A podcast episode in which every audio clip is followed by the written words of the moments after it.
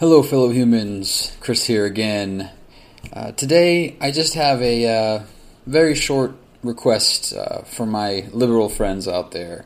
Um, if we could please, please stop glorifying Republican figures simply because they oppose Donald Trump. I would really, really appreciate it. Uh, liberals and probably to a greater extent Democrats broadly uh, have this history, this annoying habit of finding their way to the middle between themselves and Republicans, but typically finding themselves further to the right than the middle.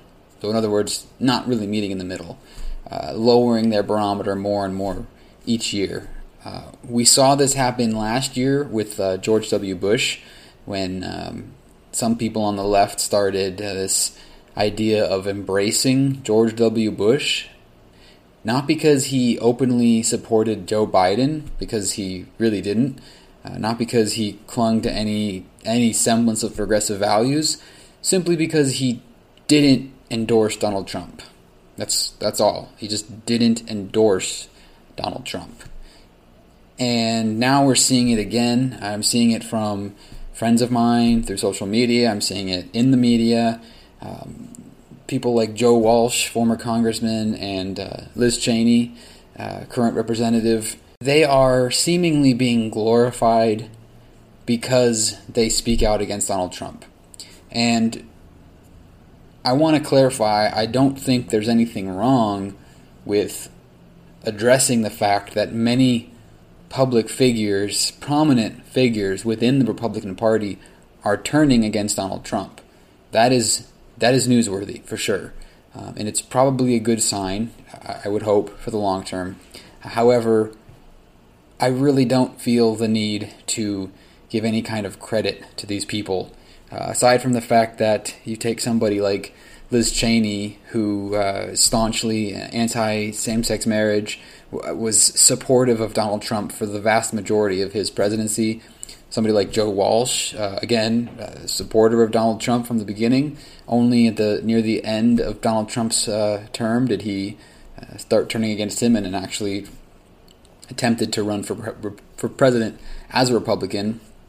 But before that, he was a uh, a, a person who claimed that uh, there had never been one instance of a woman needing an abortion to save the mother's life. This is somebody who suggested uh, moats with stocked with alligators as a uh, as an immigra- immigration uh, policy, uh, and somebody who just basically thinks that we should all give up a big piece of Social Security and Medicare um, for the greater good. Um, anyway, point being, these are not democratic um, partners. These are not progressive people uh, we, we don't need to embrace these people. Uh, it, it is a really sad thing, in my mind anyway. Uh, it's, a, it's a very sad state of affairs when we come to a place where the bar has been measured so low that simply agreeing with the fact that a, that anything would be better than a Donald Trump presidency because that's ex- that's essentially what these people are saying. They're they're acknowledging that Trump was a horrible president. Liz Cheney, I mean, the greatest the greatest thing you can say about her is that she acknowledges that January sixth was uh, uh, was fueled by Donald Trump's rhetoric. I mean, that's that's the best thing she has going for her, and that's about the most common sense, obvious thing you could possibly have a take on. Um, it's good that she feels that way, and it's definitely a good thing if more Republicans are coming out and speaking against Donald Trump.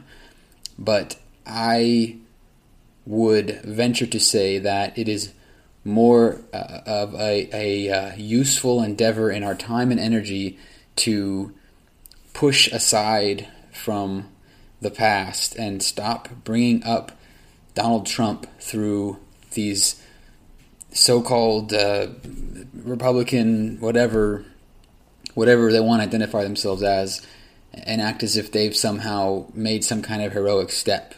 It's much more um, prudent to remember that these were the same people that helped him get elected in the first place.